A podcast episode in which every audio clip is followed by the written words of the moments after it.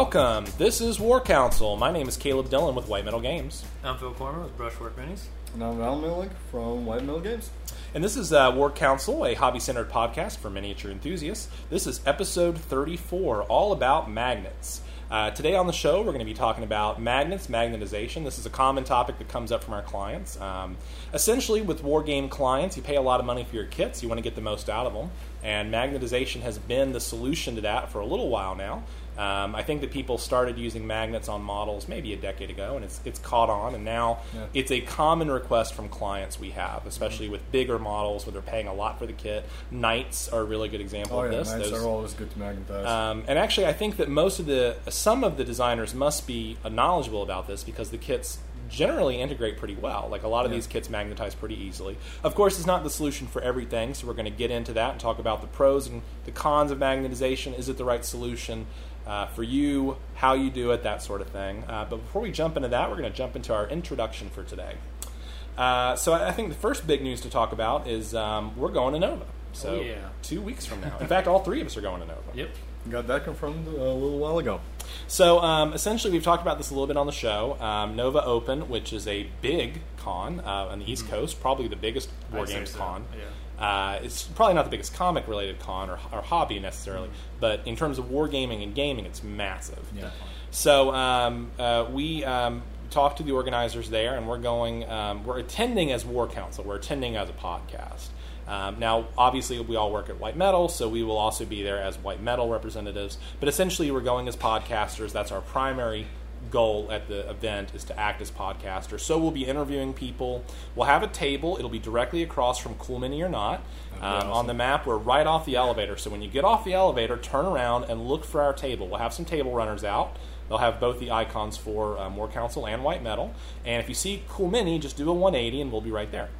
Um, and what we're hoping to do at the event is talk to people, uh, introduce ourselves, just kind of meet people and um, talk about you know what their businesses are, what our business can do. Um, maybe find some ways to sort of work together. Networking. Um, yeah, networking. So we're going to That's be a just much better way to put it. networking yard. If That's you awesome. are at the event, um, please stop by our table, shake our hand, talk to us, let us know Yeah. what you're interested in doing. We're not allowed to sell at the event because we're not vendors, Right. but we are allowed to advertise. We will have some flyers set up that you guys can take with you. Uh, we'll have business cards out, and then you can contact us separately about projects. And we'll have some sample projects set out that you guys can see what we've done in the past.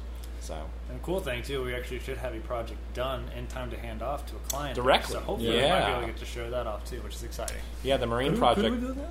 Basically, just set it up on the table and just have people walking around. You know, we can until the client checking comes it and gets it. Yeah. Right. Like, well, we can we can we talk to the client. You know, Yeah, can yeah. we please do this at least for that day? You know. I, I mean, I know his. I know that he's playing in the event, but I can't imagine he's Ah. playing with that army because Really? that. Yeah, I mean, here's the thing. I mean, he might be, but essentially, what if we're like, well, something happened and we're a day late? Gotcha. You know, well, I think we should find that out. Yeah. I think we should ask him you know, what's Um, going on. If he is planning to play that, I don't think so. I mean, when I because he didn't even know we were going until I talked to him, and I was like, because he was like, "Hey, do you have some business cards? I'm going to Nova. I'll pass them out." I was like, right. "Sure, I'll give them to you in person." And you can pass them out, or just when I used to attend cons, I would put business cards by the by the table I would play Yeah, at. yeah. Um, but but surprisingly, everyone is there to, to win, not to buy. Uh, at least not from me. Um, so they're, those tournament goers, they're, No, I think that'd be actually cool. It's a Yeah. pretty, it's a pretty big size army, and It's we did big. talk about this last episode. Yeah. Kind of highlighted that's uh, that's on the workbench, but it's the large volume, uh, large It's model huge. count army. Yeah. So I think that'll look actually quite imposing on the table uh, Yeah, for the war council that's on true. the white metal table.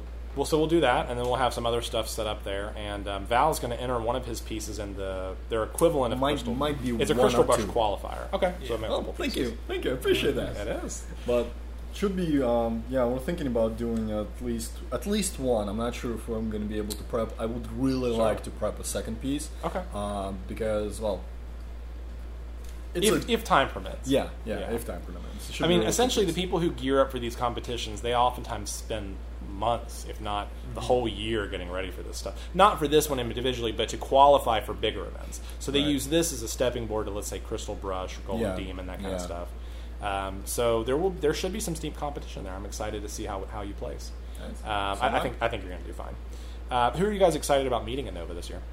Now I have a number of people. Yeah, I really Okay. want to get who's, touch. who's at the top of your short list? The top of my short list is going to be Roman, uh, and can't remember the second guy's name from Massive Voodoo. I really want to Okay. talk to those guys. Yeah, yeah. I think Banshee's going to make an appearance. Okay. Uh, he actually just married, which is so.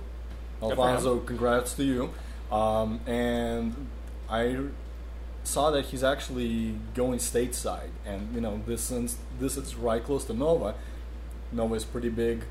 I think he might be making an appearance. I don't have the confirmation yet, but that'll be an insane thing. Uh-huh. You, know, you can look at they have a schedule online where you can look at the events. I didn't see Alfonso being Yeah. listed for the Nova events. I, know, I mean, I looked at several of the artists. His name didn't pop out to me. Yeah. but you may be right. Maybe it's a surprise. maybe he's maybe he won't attend as you know as formally. maybe he's just the- going Maybe he's doing- yeah. Just he's gonna he's gonna Yeah. go to enjoy himself. Yeah, exactly. maybe. if that happens, I'd you know that I'd really love to talk to Very Banshee. cool. You know, he's one of the top two in my opinion painters right now. They're having some really cool events there. Not only gaming events, but also painting seminars, like lots of classes, Yeah, and that I'm kind really of stuff. looking forward to that. Very cool. So Phil, what about you? Who are you looking to hook up Um, with? well, I'm definitely excited. We mentioned earlier, Cool Mini or Not being across from us. Yeah. Frontline Gaming's supposed to be there as well. So, Are a they really? peop- yeah, I think so. Wow, I yeah, they're that. definitely going to be there. I remember West Reese Coast. talking about it. So it'll be cool to actually meet them and talk to them finally. They Yeah. us. So we've been working with them for a little while. So.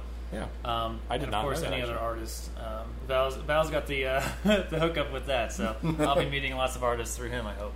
So um, we will have a booth there, just as a reminder, or a table, not really a booth. So stop by, say hello. We're probably going to put together a reel of people just talking about the event. So if you had a good time at the event, just stop by and talk to us about it. We'll put together some sound bites, and then we'll probably put together a full episode just from sound bites from the event. We'll talk about our impressions, kind of like a post Nova episode. Yeah. Like we came, we went, we Novad. Like that's a great way of Right, putting it. but- It's the first kind of big event we've done since White Metal's kind of taken off a little bit here. So- Yeah, I used to do cons years ago, and the last con I went to, I got um, really sick afterwards. Because essentially, you put a bunch of people into an enclosed space, recycle the air. It's not uncommon to pick up a, a flu or a cold after one of these Yeah. kind of events. And the last time it happened, it shut me down for about four days. Like I just couldn't do anything, and so it, it kind of left a bad taste in my mouth. so I'm hoping that doesn't happen again. Yeah. Um, but essentially, with conventions with that many people crammed into a hall, it's not uncommon. Mm-hmm. Um, that doesn't go to say that like I'm not excited. I am excited. Mm-hmm. I'm also a little nervous because I don't want to get sick again. Just take lots of um, but essentially, I would go to those conventions, and you do meet some interesting people. At the last one, I met um, one of the guys from War Games Factory, and we did it. We were doing some some business for a few for a year or so. Um, and sometimes those deals are great, and they work out really well. And sometimes you meet new clients, and it's great. But essentially, you never know. Um, But um, I'm excited to give this another try and Yeah. see if it's the right fit for us. If so, we'll do more of these. I wonder if uh, War Games Factory are going to be there because I know those guys. See, I think they got bought out. I feel like they got bought out by a remem- company, maybe Spartan Scenics or something. or- I remember uh, hearing something like that on Yeah. the internet. Now, when I actually talked to the director, the owner of it, Yeah. uh, he didn't. He kind of didn't really explain it. They had some kind of an internal split. I just know I'm if you go gonna their website that. right now, you can't buy product because You they s- You- you yeah because it said They're- like we've been we've been partnered or something with another company, and then there's a link to What- them. And Yeah, what they're actually doing is they're concentrating more on manufacturing for larger companies right now. They're but they're around. You know, they're still in business. Yeah. thank God. they have But- some really cool kits. But one of the one of the frustrating things for me is some of their their best kits. They have this one kit called the Skeleton Warriors kit, for example. Mm. It has like 30 skeletons, and they're as opposed like I guess compared to like the GW skeletons, they're really good. Like not that the GW skeletons are bad, but essentially that kit went out of production. Like they don't make it anymore. And uh, some of their best kits, like they're just hard to get a hold of these days. Yeah. Like um, what's another one they did? Um, the great coats. I think they manufactured those. Um, I've never seen those. they're they're basically kind of like a sort of like a Krieg knockoff. Okay. Um, but they're not bad, and they're Yeah. a cheaper kit. Um, and in fact, for the Krieg project, which we're going to talk about later, we considered those as an option. But because they're only there's literally two on eBay. One guy in the UK owns two, and um, the client wanted to go with True Krieg, which is great. Yeah. Um, but essentially, we didn't we didn't go that route. Um, but they're they were really cool. So essentially, I, I'd love to see more of these kits being produced. Yeah. Well, again, having a little bit. Uh, I know. I know the guys. I don't. They're mar- they're changing their business model. They're more into production. Sure. Like, so I'm not sure what's going on with It- their it's- particular. it's product. interesting to But It would be awesome if they were there. That would be awesome. Yeah, I would love to see them. I'd love to meet them. Yeah. Um, Speaking of knockoffs, I just uh, so yesterday for anybody who's interested in or follows like Toughest Girls in the Galaxy, their Yeah. newest Kickstarter, the one that was last March or last February, just released all their minis. So for like new sisters, like or knockoff sisters, they look fantastic. I just got my email yesterday that my stuff's being shipped. So. Now, the company that makes those, the toughest girl in the galaxy, that's their line. Raging Heroes. Raging Heroes, yeah, yeah. And they make some really dynamic stuff. They do. And a lot of their stuff is like, I mean, a lot of it's feminine. feminine it's all yeah. yeah, all it's female, like. Mm-hmm. you know, like they have Dark Eldar and that sort of stuff. But they also have some good. I feel like they've got some normal masculine stuff too. Not to say what I mean is they have very good product Mm-hmm. and a whole. They have a variety of it, not just toughest girls in the galaxy. Um, but we were talking about that earlier because um, essentially, like, there's not a good sisters range right now. Yeah. Now, Val has suggested maybe, possibly down the road somewhere, we've heard rumors that there could be a, a resurgence of sisters.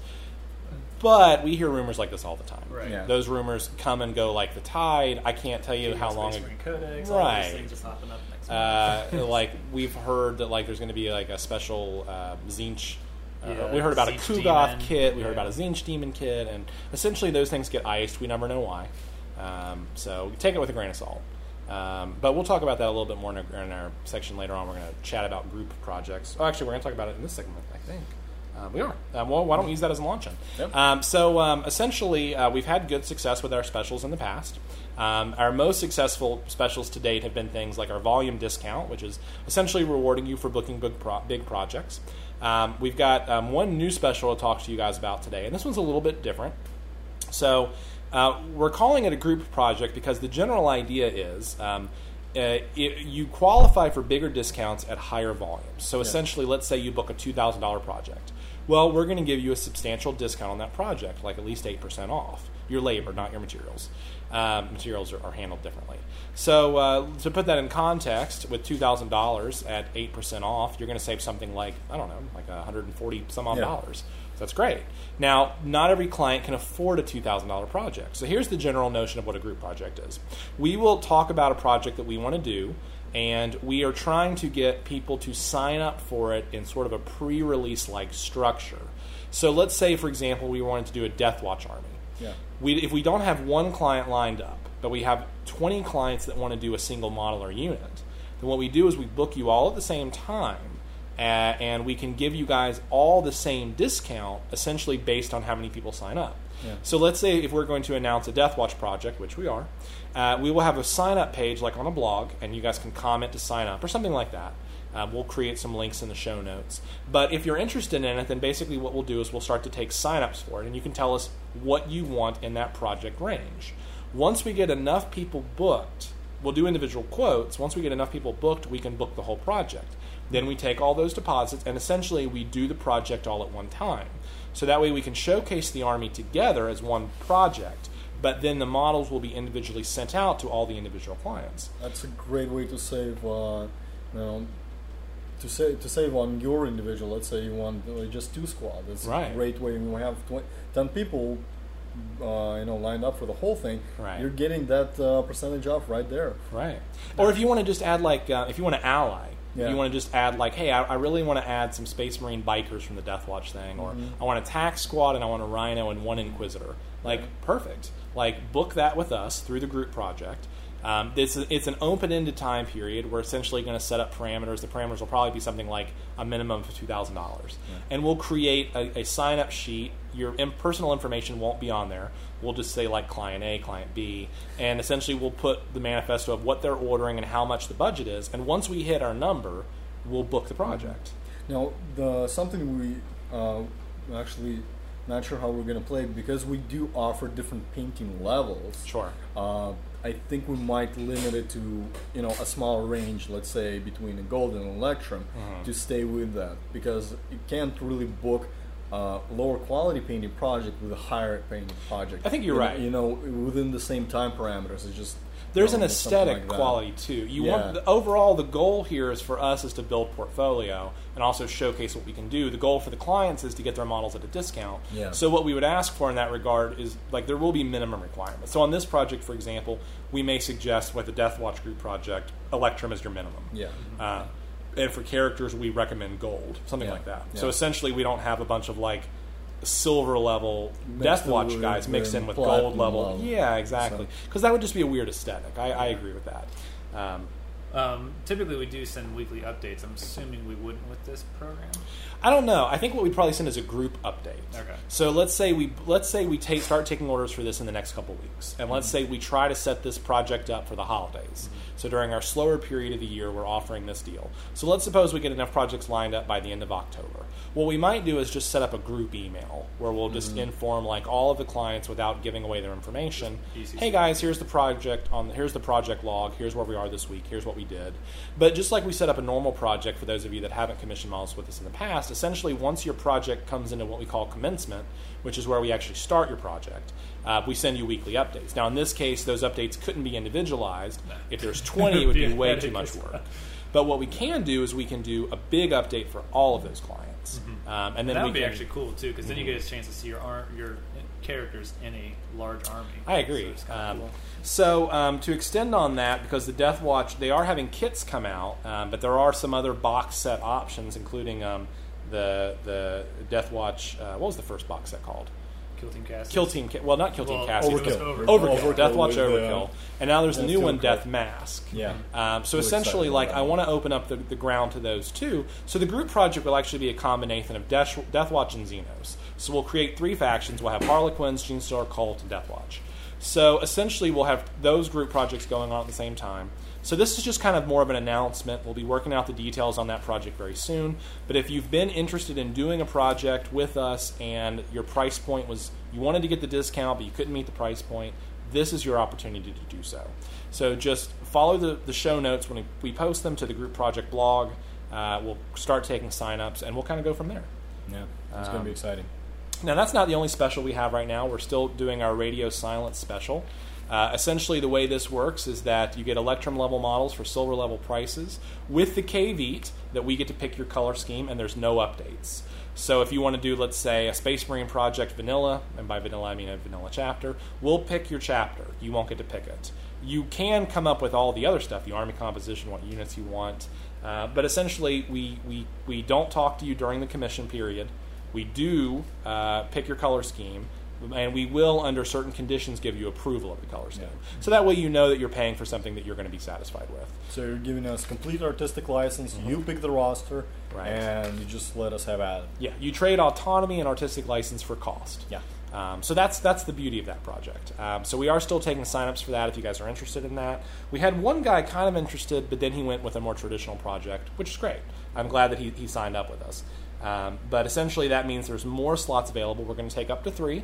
So if clients would like to book that project, you can find links to it on our slider bar, which is on our homepage. So just leave through the slider bar until you see the radio silence special icon, uh, which is a nice, real 80s style icon on the slider bar, Nice. uh, and uh, just follow through there. Uh, all right, before we move on completely from introduction, just a quick update. Um, we are still planning to do the Red Scorpions Chariot of Raffle Army. As I mentioned on the show last time, uh, Matt got bronchitis, and so because of that, Matt with Titan Terrain Studio, Yeah. because of that, he was unable to get the test model up and running. We are um, hoping in the next couple weeks to get that going, so keep with us, stick with us on it. Um, we are looking forward to that project in the near future. Unfortunately, life happens, people get sick, and when that happens, essentially he got behind on projects, now he's catching up on projects. So he has to take care of his paying clients before he takes care of a charity project. Um, but we're So- still very much interested. So it's getting pushed back, right? Right. Yeah. Essentially, it just got delayed. Yeah. Um, just like putting off uh, a car repair in lieu of like a, a AC repair in the summer. You know, you have to sort of pick your priorities. Um, so essentially, he picked his paying clients versus a charity project, Yeah. which I agree with. Um, but look for more updates for that in the future, um, and we'll be uh, we'll be talking about that more on future shows. Um, okay, well, we're going to take a quick break, and we'll be right back after this word from Frontline Gaming. Hey guys, PD Pop here from Frontline Gaming. Are you tired of playing tabletop games on the same old foldable table? Do you have to lug around a bulky of Battle table terrain set? Looking for a gaming mat to match the theme of your army and wow your friends? Then look no further than the Frontline Gaming and Table War Fat Mat series. Our Fat Mats are durable, waterproof, and come in 6x4 foot, 4x4 foot, and 3x3 foot sizes. With over 25 different images to choose from, we have a Fat Mat for every tabletop game. Get yours today at frontlinegaming.org. We're going to jump into On the Painting Desk. This segment of the show is sponsored by Frontline Gaming. FrontlineGaming.org, your source for fat mats, ITC terrain, uh, also tournament organization, and um, really they answer a lot of questions. If you're a, a con organizer or a tournament organizer, um, they've been pretty good about um, responding to that and giving feedback to that. Essentially, they're kind of tournament builders, basically. They're kind of like the grandfathers of that, and Mm-hmm. Yeah. um, they're a They just resource took the there. reins after Yeah. GW basically dropped the ball. Yeah. So Now I have heard the GW is picking up the reins again, Mm-hmm. or they're trying to. I think they're starting more GTS. They're coming back. Or something. yeah, I think that's. I saw some announcement about um, Age of Sigmar GTs coming back, and They just had the big summer of something, summer of war or something. Mhm. I don't know with Age of Sigmar. So Yeah. apparently that was somewhat successful. Okay. I heard. So. Cool, nice. Um, but that being said, um, when uh, GW dropped the ball, um, I you know they picked the frontline, picked it up, and run with it, and they've had great success ever since. So check them out, frontlinegaming.org, frontlinegaming.org, uh, and let them know White Metal sent you. Uh, okay, uh, let's move on to painting stuff. Um, Philip, what are you painting on right now? Lots of projects. this this month has been like a slew of just a lot of small been a whirlwind. Yeah, Yeah. it's kind of crazy. So, um, I guess I just finished another one of those female archers. Um, Now, this is my Dark Sword month ago. Miniatures. Yeah, very popular mini. yeah. So far, it's the second one we've done in about I guess a month and a half Yeah. now. So. Um, and I also got another Arwen, which is the third one we've had. She's by Reaper. She's a Yeah. Mm-hmm. female bard or half elven bard. Yeah, so it's like it was been it's been a lot of small RPG figures. There's been some ones from Hero Forge, which Mhm. Was unique. So I don't know if you guys talked about this last time, but we've gotten Hero Forge figures in the past. Mhm. They were lower quality. They kind of had a sandpapery texture to The material. Material, like a- yeah. yeah. So, but these were their highest quality. They're um, they're better. They still have sort of a uh, can see the layers how they build up layers on top of it. It, so it, it, it feels like on flesh areas it really shows. It does, It's, it's pixelated almost. Mhm. Like it looks like teeny tiny blocks. yeah. So with, I guess with 3D printers they use something called microns, right? It's um, Micron is micron, uh, that's referred to a measure, measurement unit Right. for you know it's going beyond your millimeters or Right. fractions. It's basically a fraction of a millimeter, so it's very f- small measurement unit. Yeah. And yeah, they usually 3D printers will uh, print in those layers in increments, and that's how you actually can tell the quality of the uh, 3D printer. The smaller the micron count, the finer those layers are going to be. The less you're going to Just see like that just like with an. HD photo, the Yeah, more exactly, pixels in a photo, the exactly. harder Right. it is to differentiate Yeah. that kind of thing. So- what um, did you learn any lessons from painting these figures? Because essentially, Yeah. the client wanted a gold level finish, which I feel like you absolutely achieved. But you couldn't do all of your traditional techniques on that surface. Like we couldn't, you can't really wash. You can't for wash example. things at all. No, um, metallics are tricky. We had to do a lot of sort of non-metallic approach to Yeah. it, um, which at a gold level you start to see, but it's hard to really. It's hard to define it. justify in the price point. Yeah, Yeah. and so that was a bit tricky. It's been take, it took quite a bit of time to try and work that out. Um, and they're very brittle. So because Yeah. they're in layers, you have to be extremely careful. Um, I, they're on they're uh, I guess built on a base and Yeah, or printed on a printed base. on a A base, yeah. and so I applied a little too much pressure and it just broke. Yeah. Um, and then I tried to fix that by you know cutting or basically breaking off the rest of the base and just re-gluing it to a different base. Mhm. Uh, unfortunately, because it's a layer build, it, the fractures will break through and, and like So it's not like a cast model where it's all one piece of, of material. Right. It's more like, uh, would I be wrong in saying it's like thousands and thousands of little pieces No, of material? right. Yeah, correct. pretty You'll much. So Alright. the trick I learned was if you want to remove it from the base, use a hobby saw Mm-hmm. and just gently go along the bottom of the feet, and it will the, because it's Mm-hmm. Like a really fine saw, like a- yeah, yeah. but because it's built up in layers, it kind of just follows that uh, path Yeah. of the plastic. So that's smart. So don't clip it. Don't clip it. Yeah, no, don't use a razor knife. It took me Like, five times before I realized okay. that trick, but right. now I know. Learn from our mistake. Uh, well, fortunately, they gave you some practice rebasing. Certainly. All right. Uh, what else are you working on? Uh, so we got Stormcast. Uh, there's a 13 man unit, uh, which is a tack on from the huge Stormcast project we did back in May. Mm-hmm. Um, so that guy's got about 6,000 points in Stormcast.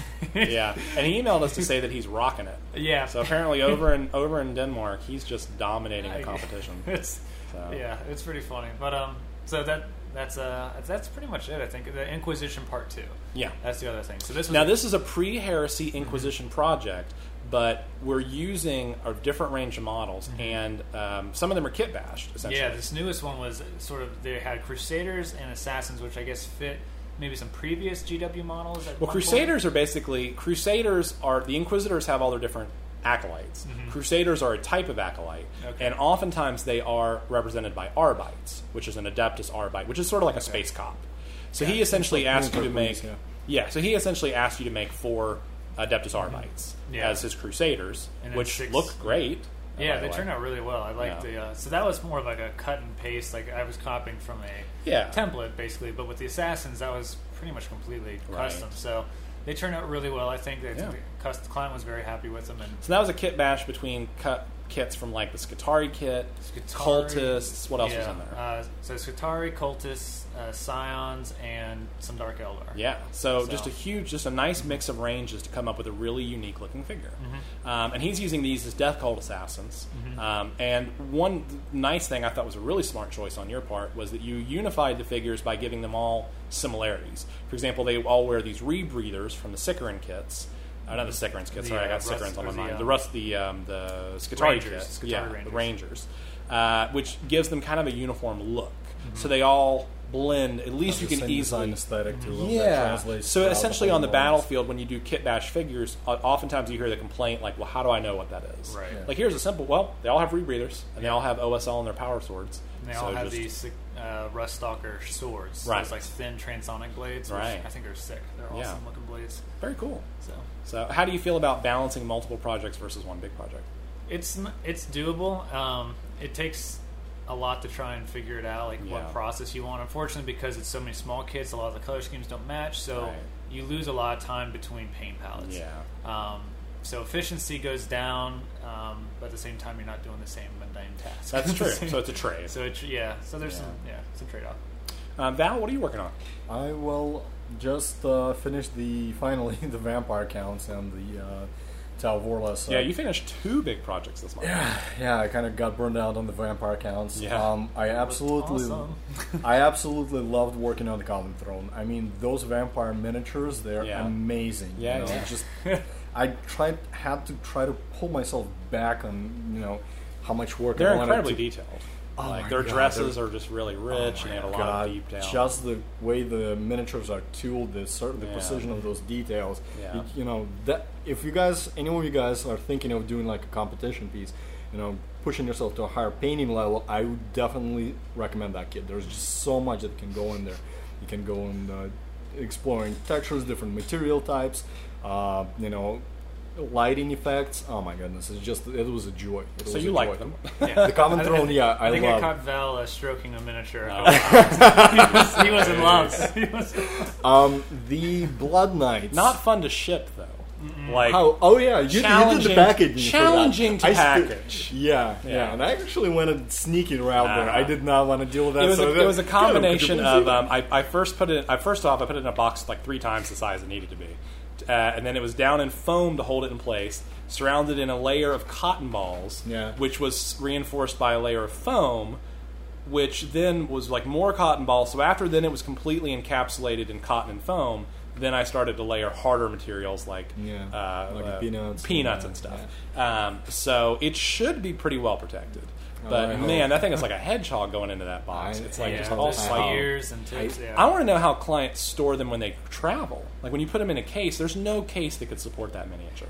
In, Like- I wouldn't agree there is, but Mm. it's going to cost a lot. I mean, there's a there's a company that makes specifically Well, show well display Battle cases. Foam could probably do No, something. no, no. better. Actually, not. There's um, there's a company that makes uh, aluminum cases, uh, which is a big compartment, hard shell compartment. You can secure the base, but then again, you're not putting any kind of material around. Now You're talking about the case that you slide the trays into that's yeah, magnetized. Yeah, that's yeah, a good. That's a good idea. But you know, that's one model per Yeah. case because of the, all those thin things. Well, they have um, they have multiple because we sold one of those cases on consignment Yeah. about a year ago, and it is a great case for that. Yeah. I agree. That's a, Yeah. that's probably the best solution. But that's more of a professional kind of. it uh, is, and the cases aren't cheap, unfortunately. No, they're not. They are pricey.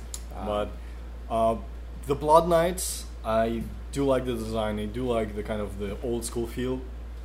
Finecast was a horror to work with. It's still it still struggles. They haven't quite overcome fine. I'm not sure Well, why they're- they're still doing it. To Yeah. tell you the truth, I Yeah. mean their plastics are. So I heard it was good going to be right an now. intervening medium. I heard that there was going to be another That's how they resin, m- right? But They're going to go switch to Forge World I have resin or not- I something. have not heard of That's that. what I, I hope not. I I mean, their hope- I hard plastics not. are so good. They're getting Alarielle, the Everqueen. Like Oh. that's very detailed. and They Yeah. don't need to go to Yeah. resin for that. So Well, maybe I think what I meant by that was on the kits because essentially every time you make a new kit, it costs a, a, a ton. like R and D, and then actually making the vacuum form molds for it is like twenty grand or something like Mm-hmm. that. So from a business standpoint, from it's probably cheaper to change out the casting medium than to create a whole new kit. Well, that's the thing for a smaller company or like a medium level company. Uh, yes, it is a huge price point. GW is a mogul. No, I agree. I mean, I don't see the problem with that. Even Maybe it has to do more with spacing out th- their sales so they don't like blow their load all at one time. Maybe, maybe that's what it is. But I remember when the Finecast was just introduced, it was being marketed as this, you know, the wonder bread of the miniature uh, development. And after. I never hear that expression, the Wonder Bread anymore. That's a great expression. But- we are bringing that back. Like, yeah. But um, after you know after this hit, a, a huge amount of people had started to have problems, and I see what kind of this was. This was my first. Uh, this is my first experience dealing with Finecast, Sure. and I agree with all the rage that Uh-huh. has you know hit the Finecast when it, that got introduced. I absolutely agree Yeah, with yeah. it. It's brittle. It's a pain in the in the butt, and the biggest problem that I found was they just used the rubber molds for the metals for the resin for those resins.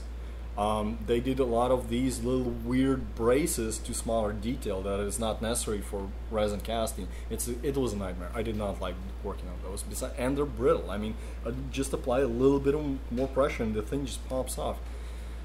I did well, I guess to play the devil's advocate, though, if, if one of those two were to fall off the table, pewter versus fine cast, the fine cast would not break as hard. Um, like it wouldn't shatter because I've, I've learned from experience Right. pewter just does not pewter and gravity just do not mix No, yeah no. So- Finecast at least can survive a fall now Yeah. don't drop it off the table Of course, yeah. but if you Don't have to, it if it's the going to happen uh, you know Yeah. it's a little Um, there was one weird model, actually two models, because we did ten of the Blood Knights. Mm-hmm. Um, the, the way the horse was positioned had only two connecting points to the base, and since we're doing, uh, at least I did a custom base with cork on that, I had to kind of cut off the uh, those feeds that slide into the uh, slot base, and I have to pin them. Oh my goodness, that was Mm-hmm. Yeah. that was something. I could Yeah. see that So from a hobbying point standpoint, it was annoying painting. Yeah, they're you know they're fun models to paint. Yeah, But- and they're you know they're one of those kits that we don't get a lot of opportunities to do them because the kit Right. is so expensive. Yeah. So any opportunity we get, this was really a treat. Yeah, From a was- from a hobby was. standpoint, from a portfolio standpoint, Yeah. This is awesome. Yeah. Because those were, those were a bunch of models we didn't have before. Now we can showcase samples. So yeah, and great. the client went with a couple of freehand banners, Yeah. and also that was a kick. and he was thrilled. He, he just he could Yeah. not speak highly enough about the, the project. Yeah, you're Oh, grinning like a kid. Good. Yeah, he was very excited. Great, great. So um, yeah, but that kind of did burn me out. Now, right now we have on the workbench a large Space Marine army. Yeah. and this is for About the same- three thousand points, give or take. Three thousand? I think so. Yeah, and the funny thing, this is for the same client that did uh, the black and the red hex The tau. hex tau, yeah. it's kind of he kind of asked for the same color scheme. I was kind of uh, don't do that again. Why not? But it's actually going to be. I Well, it's and not the be a fun hex pattern, but the red no, and no, the no. black. Yeah, the, the clearly this client color- loves color red and black. Yeah. Yeah. yeah, yeah. So, um, but you know, that's going to be a huge diver.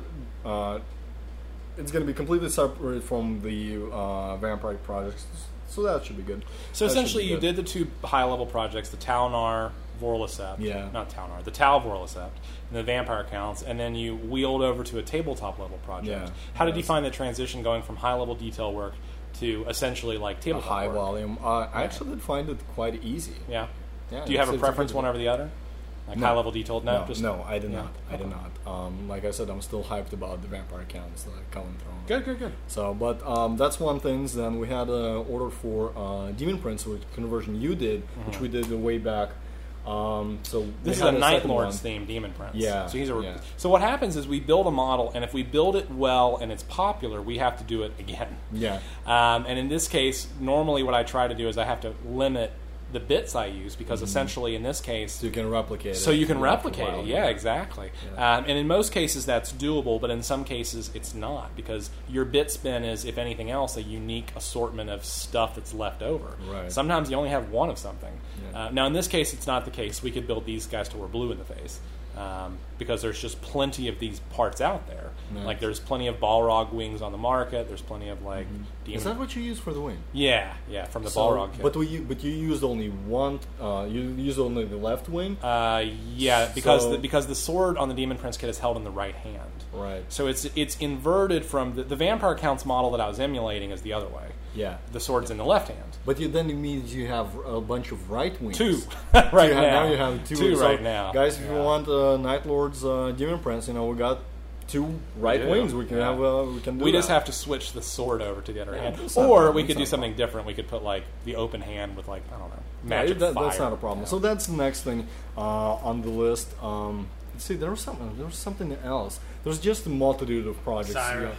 Oh yeah, the Retribution Sire of uh, Syrath uh, Mm-hmm. is also uh, doing the uh, mage, mage hunters. Uh, ten of those guys, so they're on the workbench. So. So we're getting more, more and more War Machine clients. In fact, Yeah. we had four War Machine clients this month. In addition to the Retribution of Scyrah, Yeah. we have one guy with the Circle Orboros project. We have two starter factions coming in, Okay. uh, and we also have um, a guy who's doing a privateer press. Um, he wants to swap out Lord Stryker, who's the Cygnar, one of the Cygnar casters, Yeah. from the horse model with the walking model. He likes the ho- he likes the the model on the horse, but he doesn't like the horse. So essentially, we're gonna it's gonna be fun. it's going to be interesting, yeah. yeah. Um, but that's the right nice thing is, kind of conversion. it is for sure. I love So it. I was, I was like, way, way. I was like, Yeah. I will absolutely do that. Yeah. Uh, but um, essentially, at the end of the day, um, we're getting more and more of these privateer press clients, which is great uh, because we've done, you know, we've done plenty of 40k stuff over the years, plenty of Warhammer stuff. But I'm, I'm excited to explore new ranges. Right. Um, I would love to do the Colossus, the Cygnar Colossus. Yeah? Oh my goodness, they're Yeah. such a beautiful kid. It is a cool model. Yeah. Yeah. So- So. if you guys are interested in it, we are doing. We have plenty more samples in our, our gallery and our Flickr gallery now, uh, which we'll talk about a little bit more in our service spotlight. Um, but you should be able to easily find samples of our work there. So if you are a Privateer Press client and you're looking for some samples, we will send you a link so you can directly find it. Um, well, I'm going to just quickly whiz through what I've been working on. Um, so I've got a Tau army that's wrapping up. It's a green and white pattern army with some neon green, which is fun. I never get to work with neon green as a color. Um, I've got a blood uh, blood knights army, uh, which is essentially Guardians of the Covenant, but with Blood Angels themes. So he used, he used Blood Angels models for a traditionally Dark Angels army. So it's a fun kit bash. Um, and he actually uses some Black Templar bits in it as well. So it's kind of a fun, just a mix of, of, of stuff. Um, Yeah. It was. What, what he decided to use for the insignia, for the chapter insignia itself. It's like a Black Templar insignia, essentially. okay, so it's the Iron Cross. Yeah, exactly. Now, what was fun about that was I found some spare bits from a fantasy range that were giant iron crosses. Mm-hmm. I don't remember where I got them from, but now both of his land raiders, I had enough to adorn both sides and panels. That's awesome. So I really went for broke and just really dug into bits for this thing, Yeah. and it feels like it feels like knights in space. Essentially, there's big banners coming off their dreadnoughts. These big iron crosses kind of kick you back to a medieval theme. Yeah. cool. Yeah, it's, it's a fun looking army. So I'm excited about Now, finishing also, that. that, that guy has a, lot of the older tanks, like the original Rogue Trader Predator. Yeah, he's got a Uh, lot of the old stuff. that's so he's this is a truist. He's like he's been buying product up over the years. There, these are these are not the recast Forge World versions. These are the originals. originals, so So, some old stuff. The old Vindicators are actually pretty cool. Yeah. Um, I actually really like the cannons on the old Vindicators. They're So like it's, it's actually a gem to work with. That's yeah, awesome. it's a good project. I'm excited about it. Great. Um, so that'll be finishing up next week or two. Um, in addition to that, we've got a couple fun projects coming up. We just finished up a Sicaran Vener, Vener, Venator for a Space Wolf client. So you can see that in our Flickr gallery. Um, we have a Looted Arachnarok that's hitting our bench this week, plus a Ta'unar Supremacy Armor that's hitting our bench this week. That the client wants to do it in a Devastator theme from Transformers. So essentially, it's going to be a big neon green Ta'unar model with um, uh, purple. So it'll Nice. have a Decepticon logo on it. So a lot of fun. Um, and uh, in addition to that, we've got more Tyranids coming in that we're magnetizing, um, which is great because we're going to talk about magnetizing later, and we'll talk about how that kind of worked out. Uh, John's also working on a couple of uh, Jonathan. Our kind of our intern, sort of slash part-time commission artist slash part-time assistant slash everything. uh, he's working on some cartoon characters. He's working on a Mr. Pickles conversion for one client. What's which- Mr. Pickles? Yeah, so he's kind of like an evil lassie. Is the best way to Evil describe lassie? him. Yeah. Yeah, it's on Um, Cartoon Network. It's an Adult Swim thing. So essentially, he's like a mascot for this guy's army. Okay. Uh, so it's like Evil the- Lassie, my goodness. Yeah, that's, it's- that's it's something pretty to think great. about. Just let that sink in for me. and he's also uh, another client requested a Razordon, which is a Seraphon project, a Lizardman project, but he wanted it to look like one of the characters from um, How to Train Your Dragon. I forget what he's called, like Stormwing or some shit like that. The black one, the black. no, not the regular one. The um, he's a spiky guy with a bunch of different colors. He's Astrid's mount, Okay. whichever one that is. Yeah, um, she's like the Viking chick, and we're doing an Astrid mascot to go along with it. Um, so these are kind of fun, and I think that he uh, Jonathan kind of likes those kind of projects. Um, That's awesome. That's so awesome. he's also I'm going to let him repaint a couple of these. Um, what are these things called? They're these video game characters. He was I don't know, amiibos. We ordered a couple of amiibos to have him repaint. We're going to see if that's a test market, see if people like that or not. So. Uh, okay, well, we're going to take a quick break and we're going to jump back into with a service spotlight, and we'll be right back after this. If you're interested in advertising on War Council, let us know. We can be reached at warcouncil at whitemetalgames.com. Rates are extremely competitive, but there are limited slots available, so please contact us soon.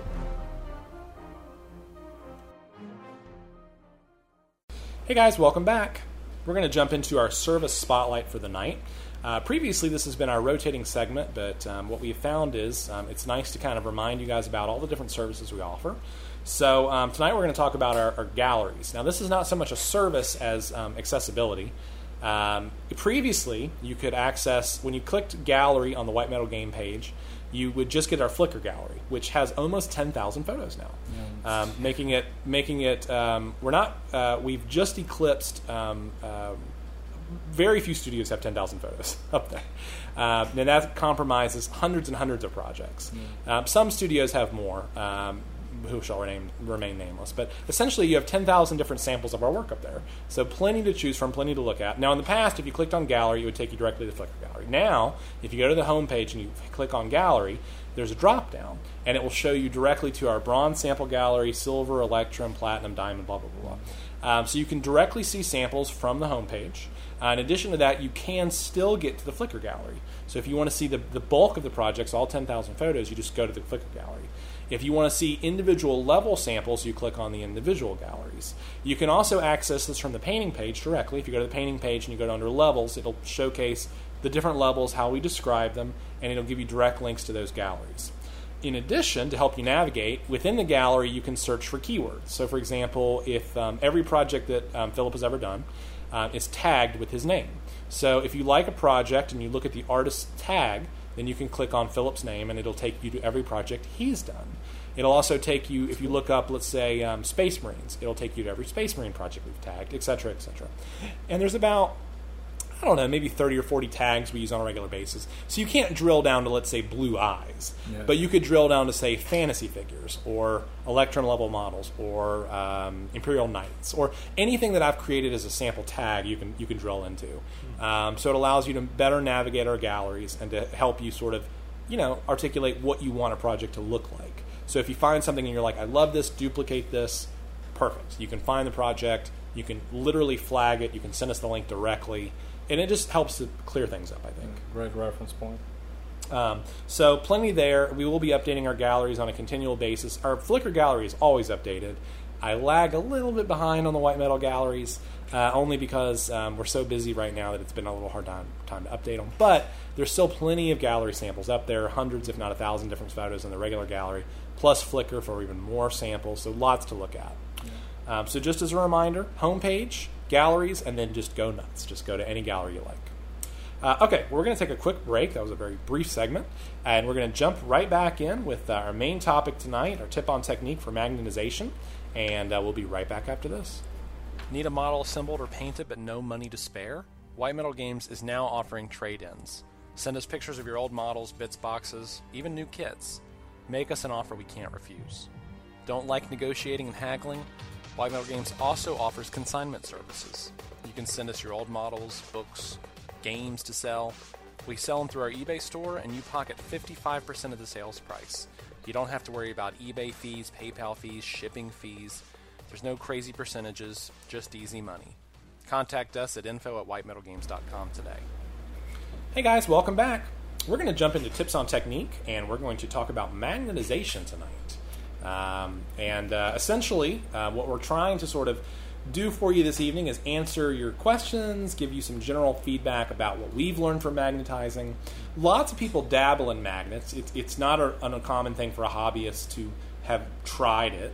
But a lot of times at hobby stores, you'll see like a dreadnought with like a magnet four sizes too big, stuck on. There's a giant gap between his arm and the shoulder. Yeah. It, it just doesn't look great.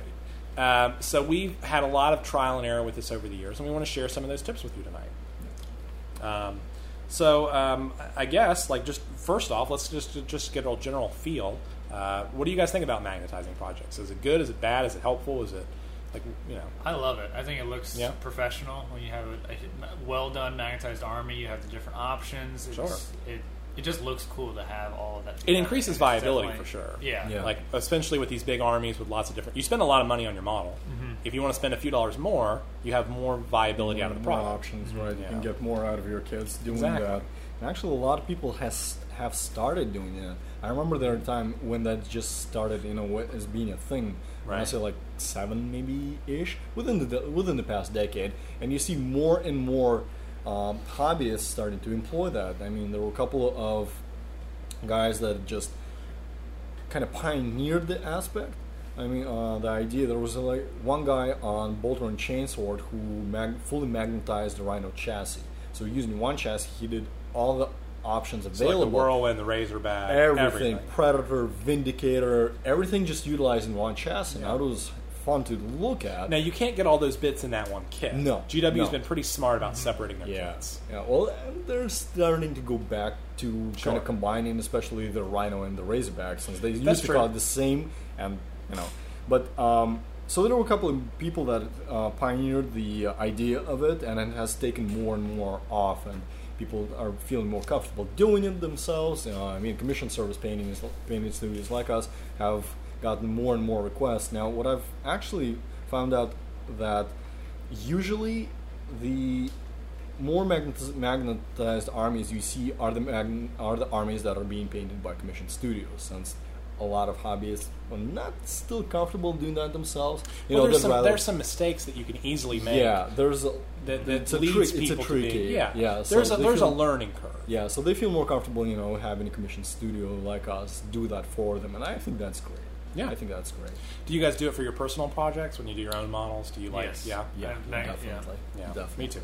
Um, so, um, so just to sort of go back for a second, uh, I remember the first time I saw um, Blue Table did a hex blade, is what they call it, and it's a storm. What's the big tank called? Bane blade. So it's a Bane Bane blade kit, and now the Bane blade there's a deluxe Bane blade kit that has all the options.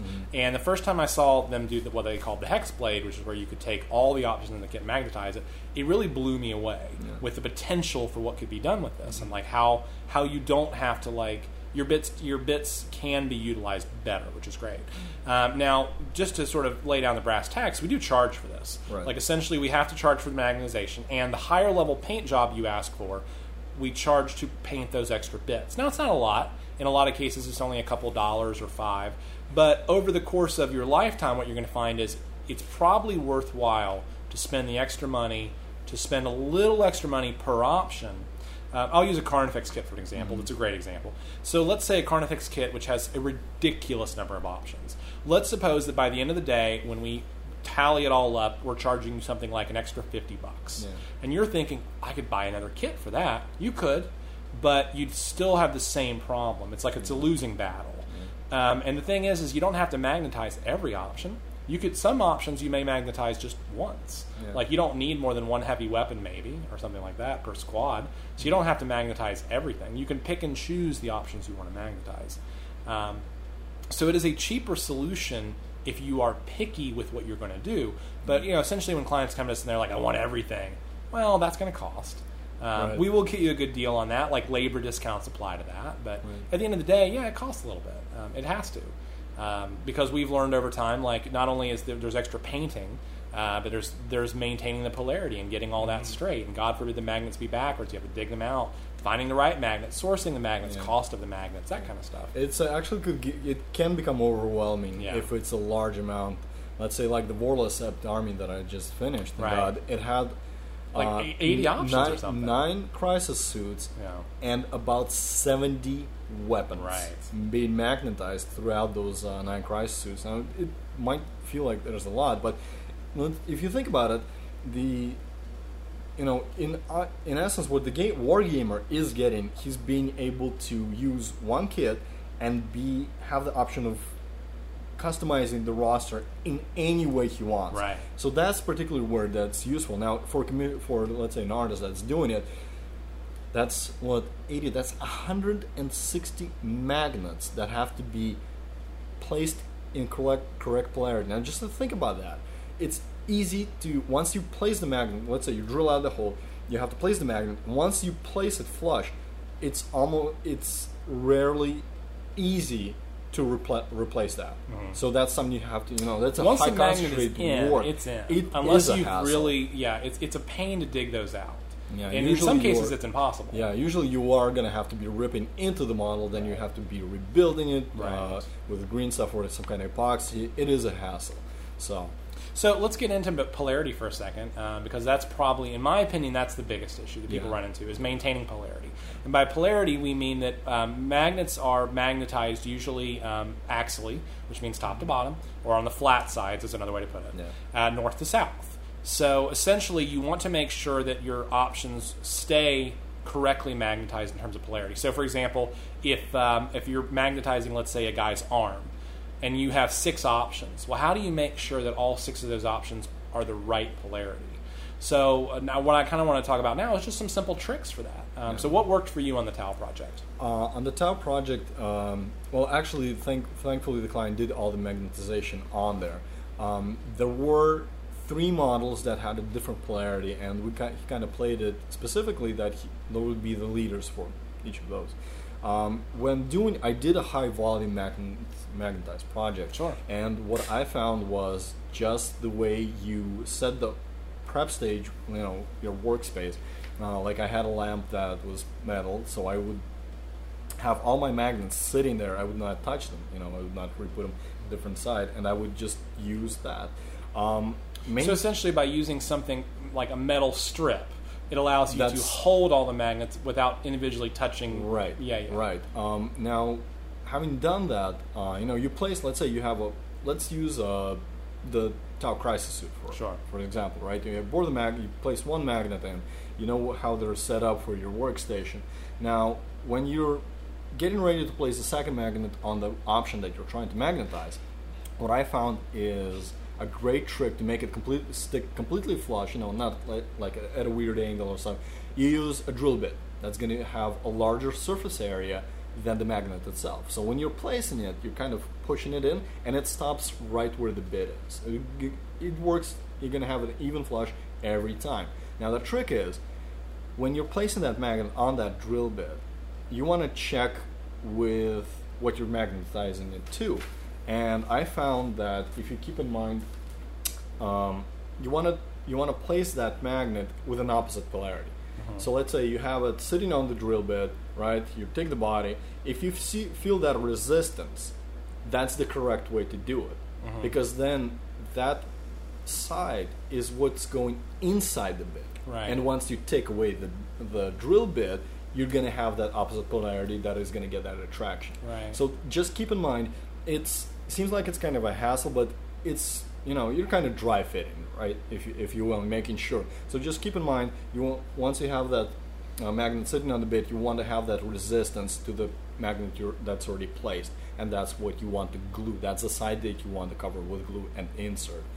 You know that was a that's a really helpful. Now I know you use a great trick. You have a mock-up Yeah. that has that has already magnet placed there. So Yeah. every time, let's say you do, uh, you have a repeat client saying, "Hey, Sure. can you guys magnetize some more options for me?" Well, that's a way to ensure that you're always going to hit the correct polarity. Right. You know, that's The- a great trick that you have. The general idea with it was is um, like you said, we have repeat clients. They have magnetized armies, and new kits come out all the time. So Yeah. I had to come up with a solution for how do I always know that the polarity is, is facing the right direction.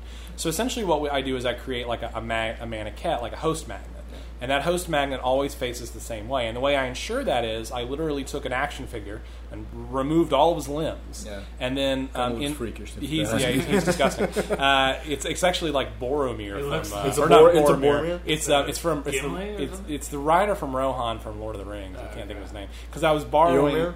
Yeah, that's his name. Eomer. Oh my goodness. So I, I just destroyed Eomer. So you have Um, a lot of those heads laying around. I do have a lot of those heads laying around. Mm, Yeah, gonna have apparently, he's got a conversion project in mind. um, so essentially, you take them out and you put in one big magnet. It doesn't matter how big it is, as big as it can be. But in this case, that magnet, let's say it was facing north to south. Then essentially, any magnet I ever do off of that magnet will always, if it magnetizes correctly to that arm, it's always all of them are magnetized correctly. So I use that as a host to sort of check every magnet. Yeah.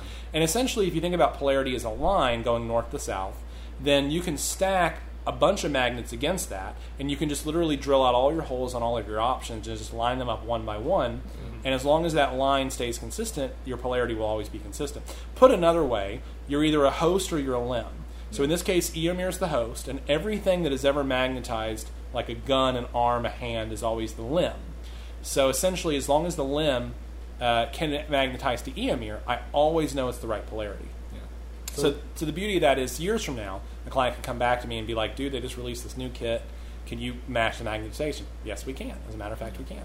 That is, in my opinion, that is an ingenious uh, way. But you still have to be very precise. You have to be thinking of what you're doing because Yeah. you can't. This is not a process you can do. You know, just like anonymous. You can't like you can let's say with removing uh, mold lines or blocking colors in. You have to actually be, have to paying, be paying attention. Yeah. exactly to what you're It's doing. It's very easy to get it backwards. Yeah. Yeah. And once you do get one backwards, the problem is if you repeat that, you may get 50 options backwards before you've realized the problem. Exactly, and I actually had that happen to Yeah. me more than once. Yeah. So it's it's annoying to how go through that learning curve, Yeah. but usually you you will. So Philip, what about you? Do you have any simple trips for maintaining polarity? Um, usually, I just build one model. It's kind of like the way you do the host model. But Uh-huh. I'll make the actual. You know, let's use a Devastator for example. I did these. Um, I magnetized all the weapon options for every Devastator. Um, and so the way I did that was through the backpack. Um, everything's glued to the backpack, and the backpack just slides down the back Oh, of that the makes ring. sense. And it's yeah, Yeah. So the arms aren't glued to anything other than the weapon, so it just pops off really easily. But so it kind of fits over them like a, like a harness. Exactly. Yeah. Yeah. So the way I usually start though is I'll start with the actual torso, drill that in, get the magnet set up properly, Mm-hmm. and then I do all the weapon options. Make sure they all align properly to that one torso. Once those are all done, once all the weapons are done, then I'll do the rest of the torso. So that way I just make sure everything's done correctly, um, everything matches up.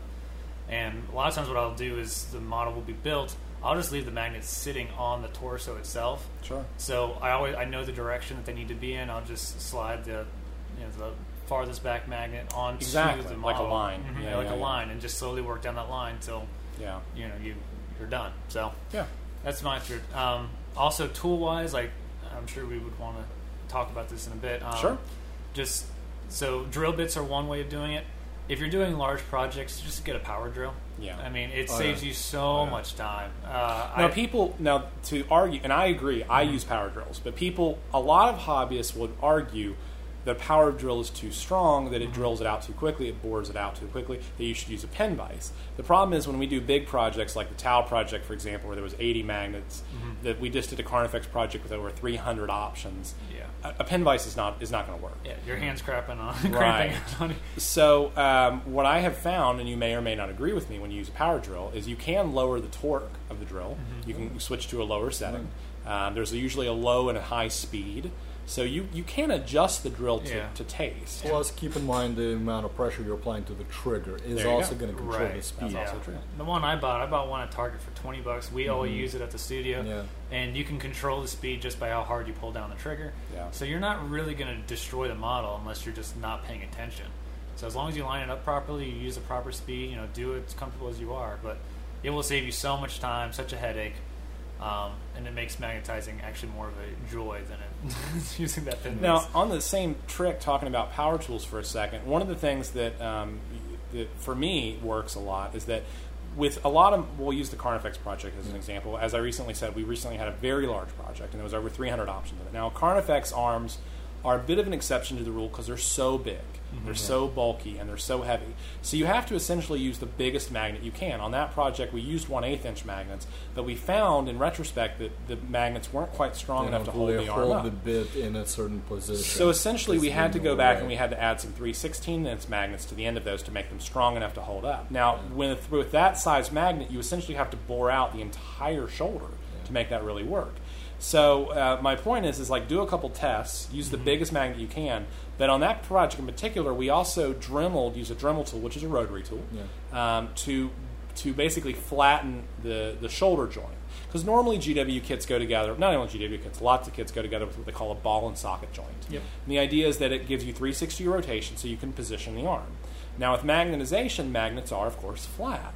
So you lose that, that option. And essentially, you want the magnet to be flush, which means you also want the arm to be flush with that. You Essentially, you want it to make it look like the ball is in the socket. Yeah, you got to cut away that ball You have to cut away the ball let- Plane out the uh, uh, surface areas where you're going to be gluing the magnets Right. to, and then usually always, almost always that involves with going back and retouching it and hiding that fact Yeah. with putties. So- Right. So essentially, like uh, in, in, you know, in those cases when you're doing a ball and socket joint, a rotary tool will help you to smooth out those edges quickly. Yeah. You can clip it with like a hobby knife or clippers, but you're going to get cramped up. It's going to take time, and the Dremel's just fast. Yeah. Like once you get used to it, if you get like a, a low grit bit, you know, you can just you can whiz through them really quickly.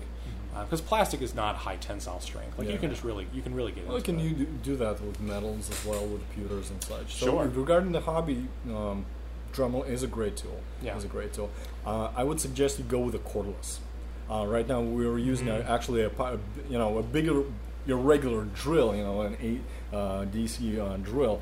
Um, it is cumbersome. So when Yeah, if you're that. Speci- specifically, you know, if you're going to be doing a lot of this, I would definitely suggest you invest in a smaller, handheld, cordless unit that you're going to be using, either like a cordless Now uh, with- with- Dremel and such. I use one of those, and in Yeah. fact, I have a big one. But I also I also bought a small one for exactly that purpose Yeah. because the weight on the big one was so heavy that over time It makes it hard to be precise really when you're doing that. because your arm gets fatigued. Yeah, and you definitely do want to be precise when you're making these uh, piles for the magnet. Now those drills they are they are larger than you probably want to spend out of pocket expense. Like my drill, my small drill, and I got mine used, but Yeah. new with a battery pack and stuff probably costs about 80 90 100 dollars. Yeah, you're going up into hundreds. Exactly. euros, But, this one-time expense will be useful. You can use it around your house. It's an investment. It's an investment. Yeah.